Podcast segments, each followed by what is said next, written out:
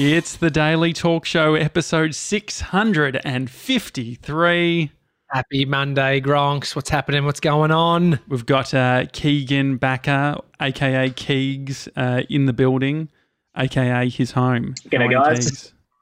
Keegs? Mate, I'm good. Um, congratulations on going two shows a day. Is that right? Did I see that correctly? Yeah. Because I've been waiting to get on the show. I've thought for ages I've been waiting to get the invite to come on the show, and now I've only get the call up when you have literally double the available guest spots. So I don't know what that says about me, but anyway, it's good to be here we, finally. were, we were looking for our first person in official quarantine. And so there's a few things that have happened, mate, that have been right timing. You decided to go to Dubai, and then coronavirus decided to unleash on the world. Uh, what's going on, mate? You're at home 14 days. Are you, can you leave at all? No, so I can't leave at all. Um, can't even go take the dog out for a walk. So I've got, I mean, I've got a lot of mates that live nearby and stuff. So they've been really nice and you know, offering to walk my dog for me and bring groceries and stuff like that. But yeah, can't go out. Um, I could, there's a chance that I could be interrupted during this show with police knocking at the door because they haven't arrived yet. But um, they say that they could show up um, Really? any day just to randomly spot check. Talking about here, the but, police, um, the police thing. Just before I was mentioning that I could hear a siren, uh, Bree just notified me that there was someone on Smith Street refusing to stop their car. So there was a, a very slow chase going on. Yeah, there we go. So that there's. I was expecting a better reaction, to be honest. yeah. I mean, Josh, you're hearing people do some disgusting things. I heard someone licking their credit card and and gronk behaviour like that. But someone who is doing something nice is uh, Keegan Bakker, mate. Um, I saw you doing a live stream, and I jumped on, and I was thinking, is Keegs accidentally live streamed his um his workflow on his computer? But then I worked out that it wasn't that. What are you What are you live streaming? What have you been live streaming at the moment? Um, so it started just as purely as a project for isolation because I'm pretty bored and I've got nothing else to do. And um, building apps is my sort of bread and butter, and building web applications. So um, I wanted to do something, build something new in isolation, in quarantine, and um, we built, uh, started building a something that was going to be useful for the community. So um, it's just a directory for um, businesses that are still open that are affected by COVID nineteen. And um, yeah, so I started live streaming the process so that people could um, follow along and learn how apps get made and watch the watch the thing get built. Um, so it's felt like it's been, you know, much like this show. I'm sure you guys, you know, with your Gronk, Gronk squad, um, it feels like it's a bit of a community project, and it feels like it's a being um, uh, being built by everyone, not just myself. So. Yeah, I think. Um, I mean, the the cool thing about you, Keegs, is you went from radio being an announcer. I think you were like one of the youngest people on the met in the metro market doing sort of um, you know, being a day jock and all that sort of thing, and then on the side have built a very successful sort of sort of audience radio audience tool called Audata. Um, what is what's typically day to day for Audata for you at the moment? Well, it's pretty good. I, um, I mean, I know this is a really tragic and disastrous situation that everyone's in around the world, but I mean, the sort of silver lining for me is that I was sort of prepared because I've been working from home since late last year. So, um, over the past three years, I sort of transitioned gradually more and more into Audata, which is my business, um, but still being on air at Fox FM in Melbourne. Um, but then I finally went full time uh, with Audata at the end of last year, so and started working from home. Um, although I started working from home for a couple of months, and then it was a February, I think, I got into a co-working space because I wanted to go in and um, be around other people, and I got signed up for six months there. And two days in, um, I left to go overseas for a week and came back, and now I'm in quarantine. So, um, but it's good that I've had the had the practice of being able to work from home, and um, we've got a small team, and they're all working remotely, like you guys are at the moment. So, um, day to day, things are still still going pretty similarly. Um, we're lucky that we're in a you know cloud software space. We make software, and that's sort of something you can do from anywhere. There's no um, direct contact with people, you know, face to face. So um, yeah, haven't haven't been too affected at this stage, but And you do a lot of the, um, the the tech side of things. How much of the tech stuff are you doing? I still do a lot. Um, I do. A, I do a little bit less now. Um, I have a really, I have a horrible problem with delegation. I tend to be a bit of a control freak, and I like to just get things done myself. And I have a real issue with um, sort of letting other people do things uh, for me, which is a fault. But um, That's not a fault. People aren't Yeah. as good as you, you know. Exactly. No, I just, I just, you know, it's that sort of thing of like, I just sort of know, oh well, I, I could just get, I could ask someone to do this thing for me, or I could just, I, I'll just go and do it because it'll just be quicker. But then, Mhm. then there's no sort of system in place to scale. So that's something I've been working on, and that's where you know we're making a lot of progress in that. But I still do, you know, write a lot of code and build a lot of stuff. I think I just, it's just always something I've been interested in. I've been sort of writing code and doing tech stuff like long, long before Audata, and it was always a little side hobby for me. And now it's now it's my full time gig. You um deal with a lot of radio stations around the world. What's been sort of what's happening in the radio landscape around the globe? Are- they shutting off shows? are they continuing work? What's going on? It's really interesting. Um, uh, there seems to be a real common thread here in Australia, and I was speaking to some of our customers over in London and the UK at the moment. Um, radio has been hit really hard on revenue. So commercial radio, your FM radio stations, it, I mean, they're just advertisers aren't there to spend money, but the ratings are going through the roof in a lot of cases at the moment, like the overall amount of listeners, um, particularly, I mean, across the board, but particularly with like talkback stations or anything that's got a bit more sort of news skew to it. Um, there's a station in London that's got their talk station. One of our customers has got something like three times the cumulative audience, so the a total number of listeners at the moment, um, just because of this pandemic. Um, so they've got bigger audiences than they've ever seen before because people are trying to get you know consume as much mass media as they can at the moment, um, but they don't have anyone spending money on advertising. So it's a bit of a, As a bit bit a as a business owner in these times, what where does your mind go? Is it is it a uh, you know is it an opportunity? Is it something you just have to ride? How do you view it?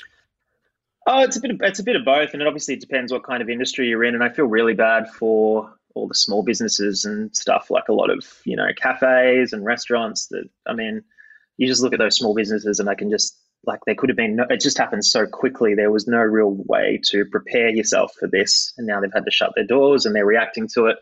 Um, but every situation, as bad as it is to say, is is an opportunity in business. I think, and I mean, on one on one side, I think one definite outcome is that when we're on the other side of this, I think a lot of these things that we're learning, like working remotely, um, is going to be a lot more commonplace. I just think it's there's you know a lot of these systems and a lot of these processes are probably going to become more of the norm. And so, talking about those small businesses, uh, Isomates uh, is the the app you decided to build. Can you run us through what it actually does and how it came to fruition? Sure. So um, at the moment, it's pretty simple. It's just a directory, a free directory for small businesses that have been affected but have still got their doors open. So we built a, it's a website at the moment. We're hoping to have the um, iPhone and Android apps launched pretty soon as well. Um, so if you're a small business, you can go on to isomates.com um, and register. And so um, it's basically if you're, you know, you think of local restaurants that have had to close their, well, they can't have people in the restaurant anymore. So there's a lot of restaurants, you know, in my neighborhood that are doing like home cooked meals that you can pick up and take home. Um, different innovative responses from different businesses. So we're just creating a directory where you can uh, register your business, and then if you're a consumer, you can pop in your address, and it'll show you the local businesses that are near you and sort of what they're offering. Um, also, you know, it's just tricky at the moment because there are a lot of you know your delivery giants still charging commission, large commissions on ordering fees and things like that. So, um, yeah, it just seems there was a really big response from particularly hospitality, particularly restaurants. They were the biggest ones to come out and say this was a really great idea and really wanted to get on here. So, um, yeah, businesses seem to seem to be saying there's a bit of a need for it. I, I've just jumped on and um, signed in. You can see like the Rising Sun Hotel Richmond, family owned business, just had to let go of 30 staff and we're devastated. So they're leaving like um, little info, little bits of info about them. Small family owned local cafe in Carlton, the Vincent the Dog Cafe. This is cool. Yep. And um, Yeah. so when you're sort of the initial idea because I when I jumped on that live stream, you were saying what should we put in? Someone was saying, you know, add in this section so they can leave it. Like, how much of an idea did you start with, and how far is it gone to? Well, it started with no idea at all. It started as literally um, I was I wanted to I just tweeted that I was going to build an app just in isolation, and I said, "Oh, does anyone would anyone be interested if I live stream the process?" And people said, "Yeah, cool. We can all learn something while we're stuck at home." Um, but then as we sort of fleshed out, and it happened, you probably saw it happen, Tommy, like in those comments, like people came up with different suggestions for it, and it really sort of fleshed it out. Um, and then I got a lot of messages from you know cafes, restaurants saying, "Oh my god, we can't wait to get on this. This is a great idea." So um, then I sort of knew it was onto something and accelerated the process of building it and getting it out a little bit. And it's still going to go a lot further. It's in its infancy at the moment, so it's just our MVP or minimum viable product that we've got up at the moment. Um, but we are going to add more things to it, but that'll be really um, informed by the feedback that we get from these small businesses. So once they get on there, they'll sort of, you know, hopefully tell us um, what they what they like about it and what they want, and we'll hopefully be able to react because that's the whole thing as well. Like this is just the situation, as you know, is changing so often and rapidly, mm-hmm. and you know, it could be tomorrow with no warning that new regulations might come in place where takeaway might not be an, op- an option anymore, um, and we'll have to, you know, adapt. It's completely not not for profit, um, but the whole idea is that throughout this whole journey and this whole process, that we'll be there to um, hopefully support small businesses and help them connect with the community who still want to look after small businesses. It seems like a great response to that feedback that businesses have been giving around the big delivery giants taking a huge mm-hmm. cut. Mm-hmm. Um, how hard is it to actually build a fully fledged solution that would allow payments and, and things like that? It's something we're looking into. Um, it's it's not so much the challenge in terms of technology. I mean, we're pro- we could we're definitely going to add the ability to have like your menu on there, or you know, update your products, put some pictures up there. That's still coming up.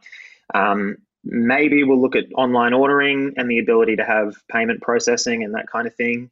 Uh, particularly if we can make it, you know, almost free for to, for businesses to accept those orders. You know, they'll probably have to have it be like a credit card surcharge or something, like but otherwise we won't be taking any commission. Um, the only challenge is, of course, with your delivery companies is that they have the network of delivery drivers or riders. So that's the one thing that that's the, the tricky part. So it would be for businesses because there are still a lot of businesses out there that have their own delivery capacity. Or and we've had a couple of emails from small businesses, restaurants and stuff, where it's literally the business owners or their family or their daughters, you know, got, got a just got her car and she's out driving, doing mm. deliveries for them and stuff. So um, they they've got the capacity to do delivery. So that's where we'll be trying to help them out. Hey Savs, do we uh, have anyone on YouTube in the in the yeah, comments? Ryan's saying uh, such a cool idea. A database like this will be able to help these small businesses stay afloat in very trying times. Um, and Jordan also says, great idea. What about uh, Keegs in these times? Uh, security and data. Like, I mean, what you're doing very genuine and for the right reasons and purpose. Um, people are starting to think about like what people having our data and being able to track us and logging into stuff. Where do, where do you sit on someone who has these sort of online platforms and needs to sort of implement safety around data? What do you th- what are you thinking about data at the moment? Um, oh, that's a huge question. Um, it's obviously extremely important. Um, it's better regulated at the moment than it ever has been in history before. But it's, it is uh, different in different parts of the world. So you were talking before about um, Data, which is my main business, and that's because we now operate internationally. Um, and a big challenge is the regulation and the laws around data security and privacy are very different from region to region. Um, in Australia, we have the Privacy Act and the Australian privacy principles. Over in Europe, in the EU, they've got something called GDPR, which is actually far more stringent um, and protects consumers, uh, I would say, a bit better than we do here. Um, but at these times where everything's a little bit crazy, I think is, you know, obviously we're doing things for the right reasons, and I we're not. This project is non-profit. We're not going to be publishing people's data or trying to monetize people's data. Um, but there's probably going to be some you know, um, nefarious actors out there who will be trying to take advantage of people. I guess you know, unfortunately, the sad reality is there's always, you know, not even just small like you know scammers or criminals or things like that trying to mm. trick people into getting data and register with businesses or websites that aren't necessarily legitimate but also you got to hope that large corporations are doing the right thing as well and large organizations because so many big businesses you know these huge enterprises and giants now just live off data they say data is the new oil um, so hopefully hopefully you know there's a lot of responsibility on them no matter how much regulation is in place, there's a lot of responsibility on them to do the right thing. What have you learnt uh, about business in the, the last few years? What's been the, the biggest learning for you? Um, ooh, I think the biggest learning for me is has been about um, sales. I find this was really interesting because I was always like I thought I was like the developer, like the tech guy, um, and particularly, and you guys, um, Tommy and JJ would know, you both worked in radio. Like I came up through as the radio sales team, and you have this idea of like the stereotypical radio sales guy. and I just always thought like salespeople were just a little bit douchey. Like I just thought I could never ever do that job. And even now, you know, since I started my own business and had to go and sell my product, and like I, I thought the most terrifying thing would be to walk into someone's business and sit down and try and talk about my shit and try and um, sell them my stuff. Sorry, I've got a bit of. Uh, I've just, I've just had my son. Okay. He's come in and he's he's got into some hand cream and it's oh my god, it's all mm. over him. Like it's, it's nightmare. It's oh, don't tell your mum. Oh, she's probably watching. I'll be back, guys. Hopefully it's disinfecting. I'm going to deal. I'm going to deal with hand cream. All. oh, this, is, this is not good. This I'll be back, guys. N- not ideal.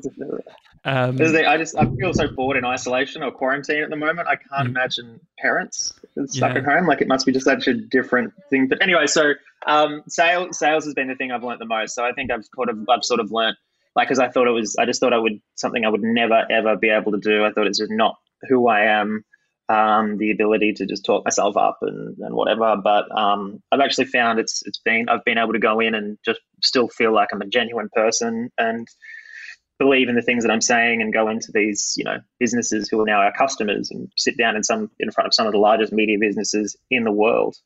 Mm-hmm. And genuinely think that I have something to offer them, and genuinely believe that they can, you know, we can do something to to help them. Um, and that's that's worked really well. So I've yeah. learned a lot about that. You, you hear um, th- there's the memes going around about like ah. Uh, the um, the company that I bought a domain name from 15 years ago is has just sent me an update on their COVID 19 response. Um, what has been your take in communicating as a business through these times?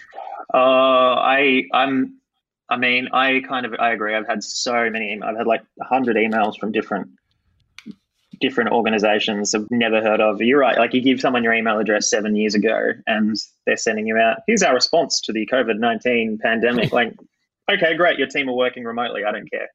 Um, so it's interesting. I think only commu- I, I just think it comes off as really um, just not genuine. I think a lot of the time, like mm-hmm. unless you're really, unless you're putting in, unless it's actual information. So I think if you're a business or you're a brand and you're putting in place um, some more factual communication. So here's how things are changing day to day. Here's what we can do if you're affected.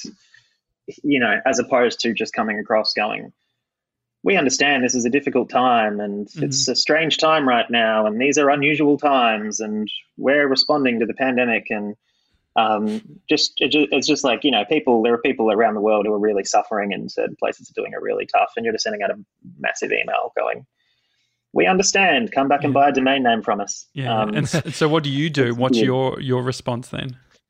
Well we've had i've had the only issue first of all has been um, because we are still seen as a small business you know we're a small team of you know five or six people and our customers are publicly traded enterprises, you know, so they're enormous companies. So they've uh, we've been, you know been in contact on the front foot with them. I've reached out to a couple of our customers directly, so the IT managers and whoever you know looks after these businesses, um, to just sort of reassure them that we have business continuity in place so that mm. you know a lot of their businesses depend on our software so they just need to know that we're not going to you know we're not one of these businesses as um, our prime minister is saying that's going to go into hibernation and we're not going to be turning off the software for the next six months or something you know we're going to continue to be there mm. so assure them of that um, we also put in place a remote readiness program so we just did some free webinars and some resources that we sent out to help uh, our customers transition to working remotely and working from home. Because um, again, it's something that seems very natural for a lot of small businesses, and you guys, you know, you you sort of switched from being in your studio to working from home very easily. Because when you're a small agile business, it's it's quite simple, but when you're a large, a really large enterprise organization, things move very slowly. And mm. it wasn't it wasn't without uh, speed hunts. I've just confiscated the Brazilian bum bum cream that my son has um, got, got, into. But I tell you, mate, it smells absolutely unbelievable. Um, Keegs, I was thinking around tech businesses that uh, seek investment. Uh, cap, you know, capital raising. I wonder if it's going to yeah. change the whole landscape and really make people look at the problem they're solving and whether that problem is uh, able to sustain something like this in the future. So I wonder if less companies will be able to get funding for projects that seem just a, a bit wishy-washy. The you know the business model is not quite there yet. What do you think about the sort of investment space in tech? I hope it does. Um, I think I feel really strongly about this issue because I just think there's just such a weird cult vibe in tech, particular. Um, like I, I really hate to use the word startup to describe Audata, and people always, you know, introduce me. Oh, here's Keegs. He's got a he's got a startup, and I hate the word startup because people, if you have a tech business, it's a startup, but if you have any other business, it's a business. And people create startups, and they feel like because it's a startup that they are immune to the laws of business. Like they, oh, we don't have to worry about making money because we're a startup, um, and it's just absurd that there's been this big bubble in venture capital particularly in Silicon Valley and the like, and now around the world, where people throw obscene amounts of money at these, you know, founders who come along, usually young people, 20 something white males come along, and because they might be the next Steve Jobs or whatever, people just just throw. And I mean, WeWork, you can look at that as an example. Mm. Um, you know, these obscene amounts of money at people without real strong business practices or a real strong business in place. Um, and then uh, uh, it's created this culture, I think, where so many people get into create startups or you know whatever they're doing. Um, everyone's business is oh, it's like Uber but for this. Mm-hmm. Um, and then everyone focuses on raising money instead of making money. So no one's thinking about how they're serving customers. No one's thinking about how they're delivering value for society at large. All people are focused on day to day is, oh, we got to get our seed round, and then we got to go get our Series A funding. And then we got to go get the next round of funding so we can employ more people. And before we've even figured out how we're a business, we've got to grow so we can employ, you know, a new VP of marketing or whatever. Um, and it's really interesting because I think maybe you're right, Tommy. I think there could be on the other side of this. I think maybe we'll just, as a society, you know, around the world, maybe we'll just all cool down a little bit more and not take everything for granted so much. And well, I think even like think about trying to do projections for cash flow, even when you are a startup that doesn't have a business model dialed in yet, they're still trying to mm. create some kind of uh, snapshot at what the future may look like from a revenue basis. At the moment, mm. that's like you can't. How can you yeah. say what you're going to be earning in six months in in in this climate. It's very tricky, and the problem thing I think it'll be more of a focus on which seems like it should be the thing. What's the problem? What's the solution? And how great is that solution? Because there's a bunch of businesses that have a pretty low ranking problem and people are still willing to drop cash on, which those things are going to change instantly when you're thinking twice about getting a coffee and how much you're spending on a on a goddamn coffee. It's um, it's interesting times. I think it's you know the reset and what the shift in priorities. Josh and I were talking about like the almost it's like um, it'll be fear, it'll be damage to people in terms of wanting to go out. Like uh, it's almost like what do you call it? Like um, uh, we've been all affected by this. So how can we jump back into going to shopping centres instantly? It's almost like a bit of um, damage internally.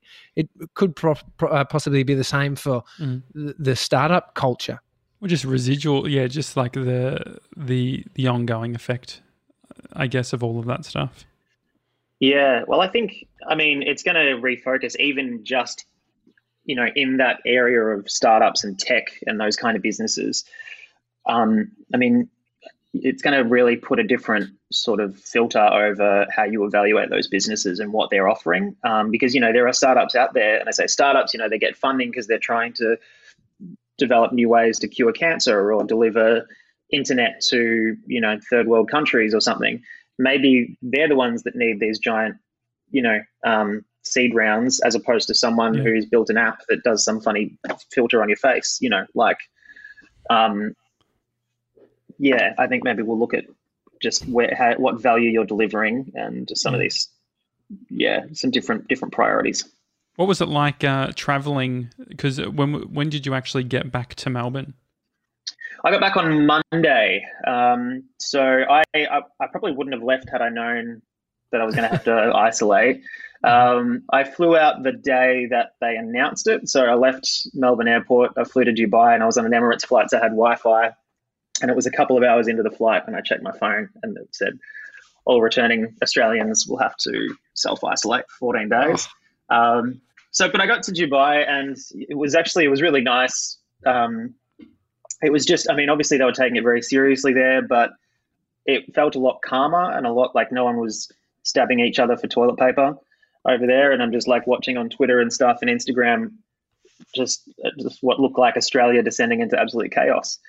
Um, I think things have sort of calmed down a little bit now because I think when I was there, it was like every day there was another big, huge headline or new laws or Mm. restrictions introduced. But And so with what I found really interesting were they were they actually experiencing issues? Were they having like how many? What was the toll like and and the numbers? I don't know where they're at at the moment, but they definitely. I know it's easy to say, you know, compare them to some a huge country like Australia compared to a small, you know, like the UAE is a very small country.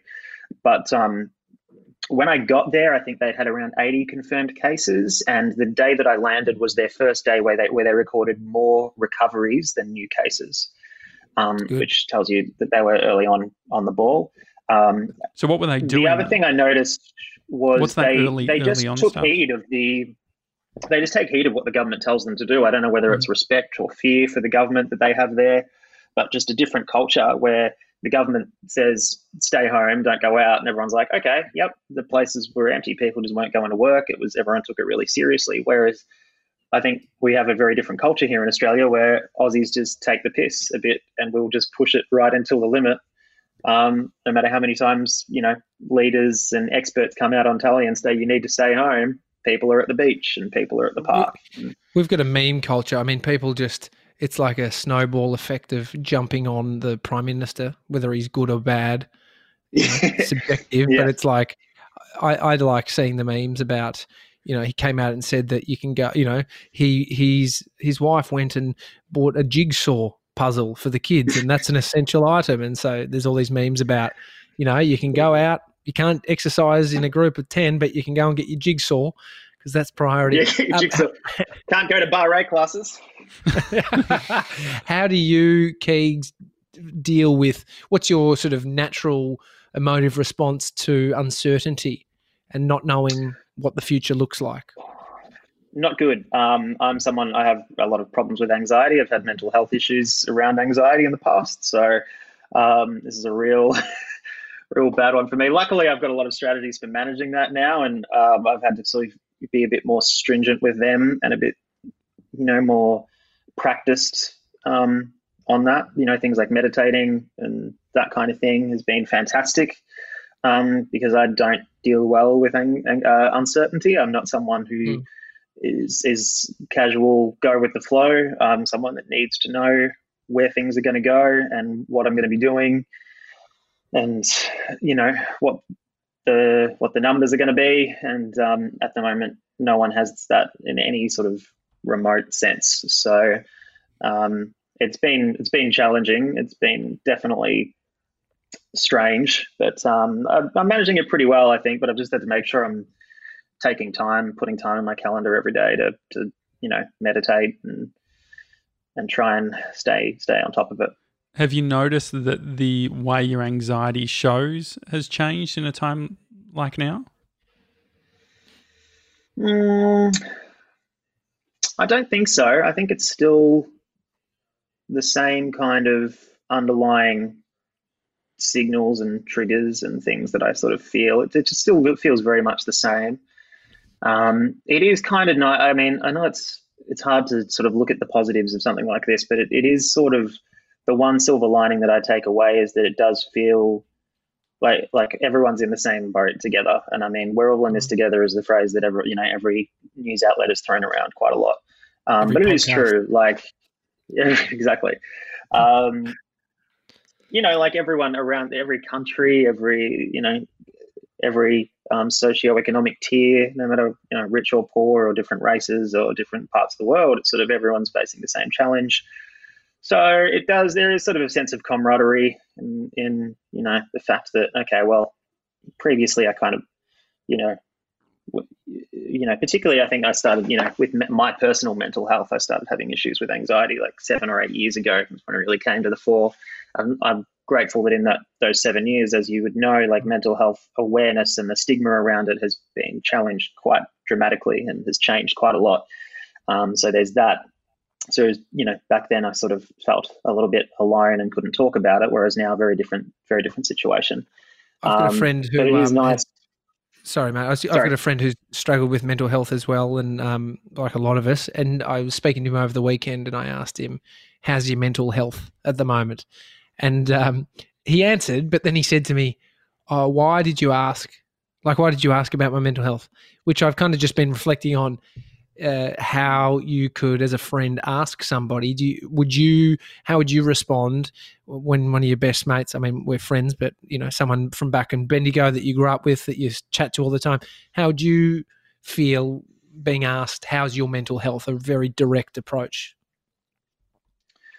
Um, yeah, I think I think I'm okay with it. I think I've I've tried to be really, you know, like I said over the past few years and my journey with it, I've really sort of tried to realize that it's not a not a weakness or not a you know not mm. something that should be uh, embarrassing or shameful. So um, I kind of you know like to think that you know I'm happy if people ask me that and, and check in and want to know how I'm doing. Um, mm. Yeah, but I can appreciate obviously perhaps not everyone is in that same situation. So for some people, there still is a bit of a.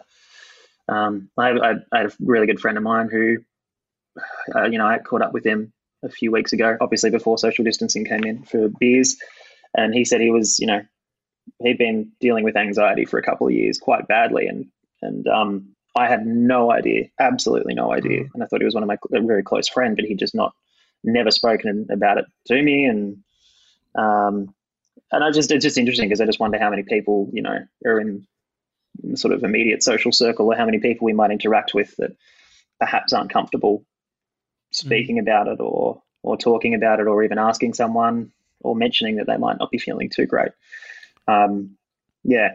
TJ, what do you think would be the difference, say, asking how's your mental health versus how are you going? Do you see a, a distinction in those two questions?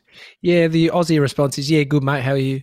Yeah, it's um, it's a very specific. Like, I get that you could. There's 20 questions you could sort of ask that are less direct and mm-hmm. get a sense of somebody's feelings. But I thought this person, I just thought it was uh, trying a more straightforward, open approach, and it got an answer, and it got uh, and it was more. I yeah, it um I guess there so what are. What did you learn? Um, well, I just, I, I mean, he gave me the response, and you know, all good, and it was what it was, and but it was just the response after it of saying, "Why did you ask that? What what were you thinking?" Like it's trying to, it was just flipping it on its head yeah. and putting it back onto me. And, what do you um, think that he was seeking in asking asking you that? Do you think that there was maybe it's like is there signs? Is there mm-hmm. no? I think it's more like what sort of prompted you, and you know, wh- where um where is Did you it just tell him coming because everything's fucked? yeah, I said it's a hard time before. It's a hard time, and I know it's been hard for you in the past, and I wanted to make sure you're all right. Like, it's um, you know, for this, some people, I guess, Keegs, you're like your mate who, you know, hats off to him coming to you and actually saying that he's struggling is a huge, huge thing. And Mm. I know when I've got problems, it's almost like so- sometimes you just want somebody to ask. And it's like, yeah, I don't want to, Mm. I don't necessarily want to instigate, but I, boy, I want to be asked. It's a hard it. one. Yeah, it's a hard one. I wouldn't know. I don't think I'd know. Like, I'm happy to talk about it and I'm happy to be asked about it, but I still don't think I would know how I would start that conversation if I was in that, if I was in his shoes, or if I was in, if I was someone that was that was struggling a little bit and I didn't Mm. know unless someone asked me. I don't know that I could sort of like because it would feel like a bit of a dick move to sort of you know go, hey, let's go for a beer and then sit down and then all of a sudden just put all this head, all this weight on on your mate by just saying you know whatever's on your mind. Um, I Yeah, think I I, mean, would. I think I would find that really difficult. Yeah, and that, that's why I think your mate did such a great job. It's um, Brene Brown just released a podcast talking about how she sort of deals with, um, you know, uh, living with her husband and when they're both not feeling amazing, and then that clash when you're both at a low level of energy, and so then it's like their strategies of being able to help each other. You know, so when I'm at a twenty, my wife's at an eighty, she can sort of prop me up. And um, and one of their strategies Are you is talking about salaries? talking about yeah i mean it's actually the situation currently my wife's making 80% of the bacon but it's um no but just giving your feel your mood your sort of energy everything a sort of a, a percentage and so what are you running at today and it's a nice sort of reset i loved it between yourself and your partner or yourself and your business partner it could be one of these any sort of relationship just putting a number to it to understand who's got more in the tank and how could I assist that person who doesn't have as much in the tank today? Um, so was that what Brene Brown actually said? Was putting in like using a specific number, like actually assigning it a percentage. Numeric Yeah. value? Yeah, right. Yeah, so because the problem is when you both get back and you walk, you know, you both get home you're twenty percent, but you want to get into bed and the other person wants to do exactly the same, and then there's a com- Mm. conflict of the kids need to be fed and the dog needs to be walked, and so who's doing it? And so the, it's just you're at loggerheads at that point, and and if you both are, and this is the thing, right? It's like just even saying you're feeling anxious is a, a release for some people, and so just giving the percentage out into the world can make you feel like a bit lighter. Mm. Um, and it's yeah, I mean, how, what's your percent today, Josh? Uh, oh, today I reckon probably like a sixty. But um, Yeah, no, I think that the the interesting That's the six out of pick a number out of ten. Yeah, I know yeah, you usually go seven. Well, I, th- I think that no, six is lower. So, yeah, no, but To be you, clear. every, it's everyone it's now says forty. seven. You give me the shits. I'm forty. Um, no, the uh, no, I think that one thing that I've discovered is that I've been uncomfortable with if Bree says, "Are you okay?" and I'm uh, in a bad mood or whatever, but I can't Id- identify the specific thing that's annoying. I've previously said, "Yeah, I'm fine," because I feel like I don't have until I have an answer. What's the point? Whereas I think I've gotten comfortable being like, "Yeah, I'm a bit off. I don't know why, but um, yeah, I'll, I'll let feel you a know." bit funny. Yeah. Yeah, I mean, Keegs, for me, anxiety. I never really identified as having uh, anxiety, and maybe it was. It's been more spoke of, and mental health is very sort of prominent in the media and learning about it. But it's um like you said, it's like seven years ago I started feeling anxious. Do you think you're feeling anxious well beyond seven years, or you just sort of identified and looked inward more? Yeah, no, absolutely. It's been a uh, it's been a lifetime thing, but um, I probably it it, was a very um, it became it manifested itself in a real sort of physical way. Seven years ago. Yeah, about seven years ago. So um, I Does that of coincide when you through a- started working at SCA in Melbourne, or well, yeah, it was my first year at Fox, so who knows? Um, I mean, it's Yeah, pretty no, I had- I had- being on uh, in the public eye or, or being young and having to, especially because you are a high performer, you're always trying really hard. Do you think that that was turning on the mic became, a, uh, you know, part of the problem?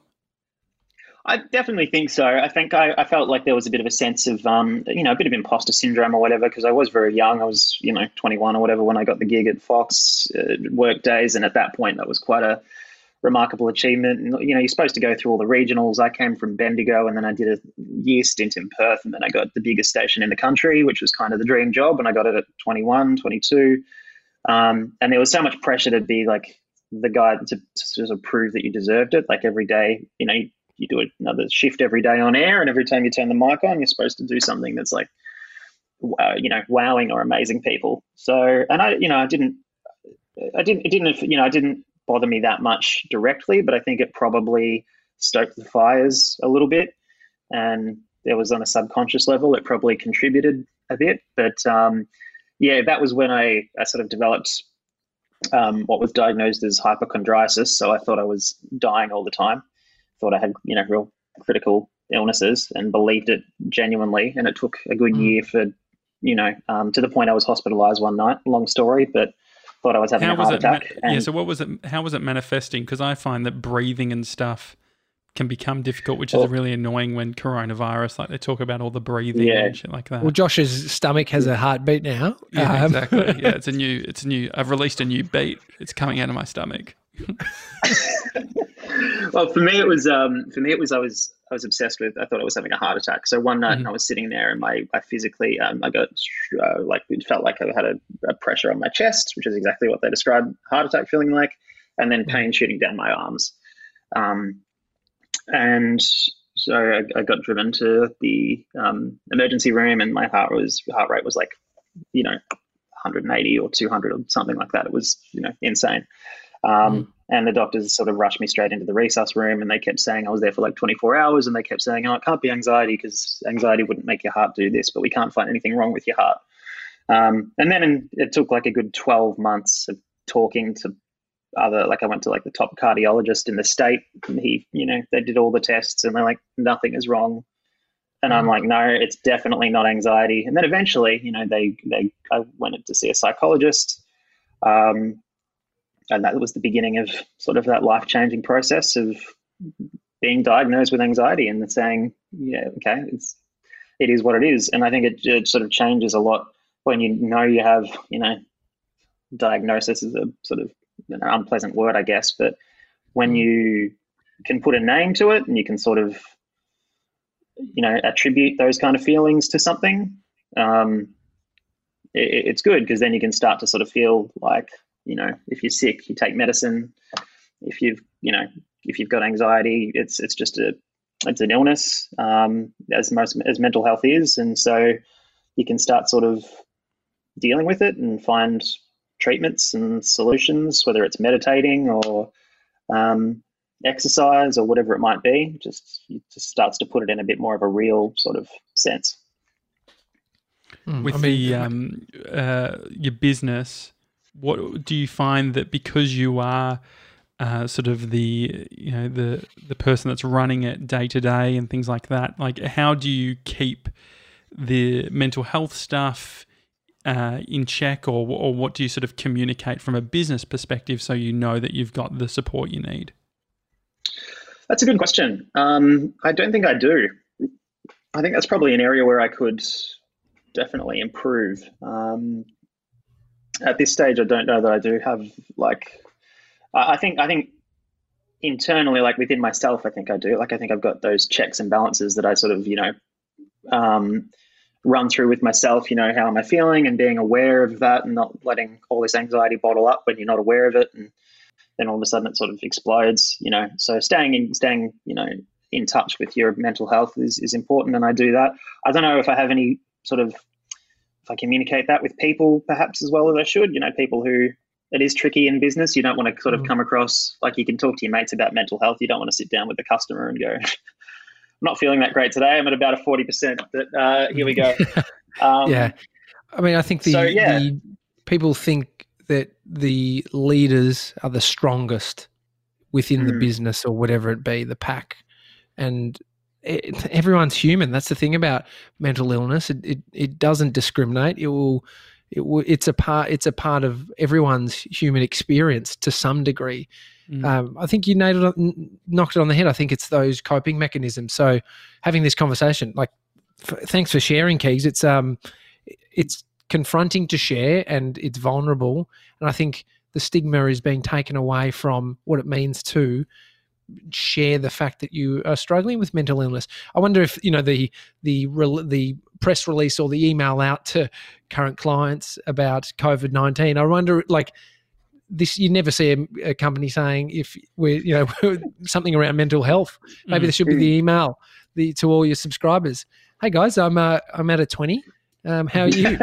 Well, it feels like also leadership is is all about communication, and it's also, I guess, about um, asking for help as well. Like I think that for a long time, I thought leadership was about um, leading and being, you know, that's this that sort of uh, cliche around it's it's lonely at, at the that sort of CEO level or things like that. But if we can all empathize as a complete workforce, if everyone understands that, hang on, like the person, the CEO in my company that's making all of these decisions, they're actually they're struggling just like all of us. And I guess that from that sco- this the side of things of ScoMo is it's like that's the empathy that I have where it's like uh, politics aside, it's like, oh, you know what? Uh, it would be really, really hard right now to be uh, leading any country. I totally agree. I, I like you was Tommy. You were saying before, you love all the memes. ScoMo because that is Australian culture, and so do I. Like I'll be the first to take the piss out of him on Twitter, but God, it must be tough. Like uh, you could not pay me to be in his situation at the moment. I mean, you could argue he didn't handle the bushfires pretty well, but regardless of that, he's had two pretty much unprecedented disasters, absolute, you know, catastrophes back to back. Um, and at the moment, like every press last night, he did a press conference and he just looked he, like he'd been through the ringer. I'm like, oh, Mm. like it must Mm. be, it must be the weight of the world, you know. I think the t- the more tired he gets, the sort of more appealing, more empathetic he seems. It's when he's had a good Mm. night's sleep and he gets a bit of a gets a bit chipper, starts smiling and he's talking about, you know, not your ten people, your two people. You know, it's um, mate. It's what it would. I don't. I wouldn't want that job even if you paid me to five million Yeah. bucks.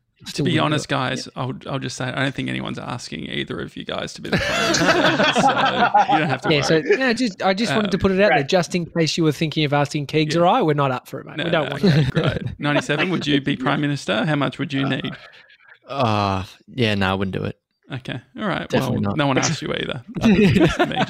Um, Seb, Shannon what are people says- saying in the comments? Uh, I agree with the feeling feeling like a burden if you drop your problems on a friend. I feel I have some friends that I can talk to about mental health and others that I don't want to. It's not in a bad way, just different purposes. Emily also says, Thanks for sharing, Keegs. As someone who struggles with mental health, I always find it encouraging hearing others speak about their experiences. Absolutely. Uh, Keegs, thanks so much for coming on the show. We would uh, love to get you back as um, Isomates develops as well, and plus because we're doing two shows uh, a day. Need to fill got, content. You know, Yep. got got more If you- more time for Keegs. I will be your filler guest whenever you don't have the A grades. Oh, Mate, can you perfect. just Cool. host it for me, please? I, I, I want to take a day off. no, Uh, perfect. Uh, it's a daily talk show. If you enjoyed the show, you can watch live at YouTube, youtube.com forward slash the, the daily talk show.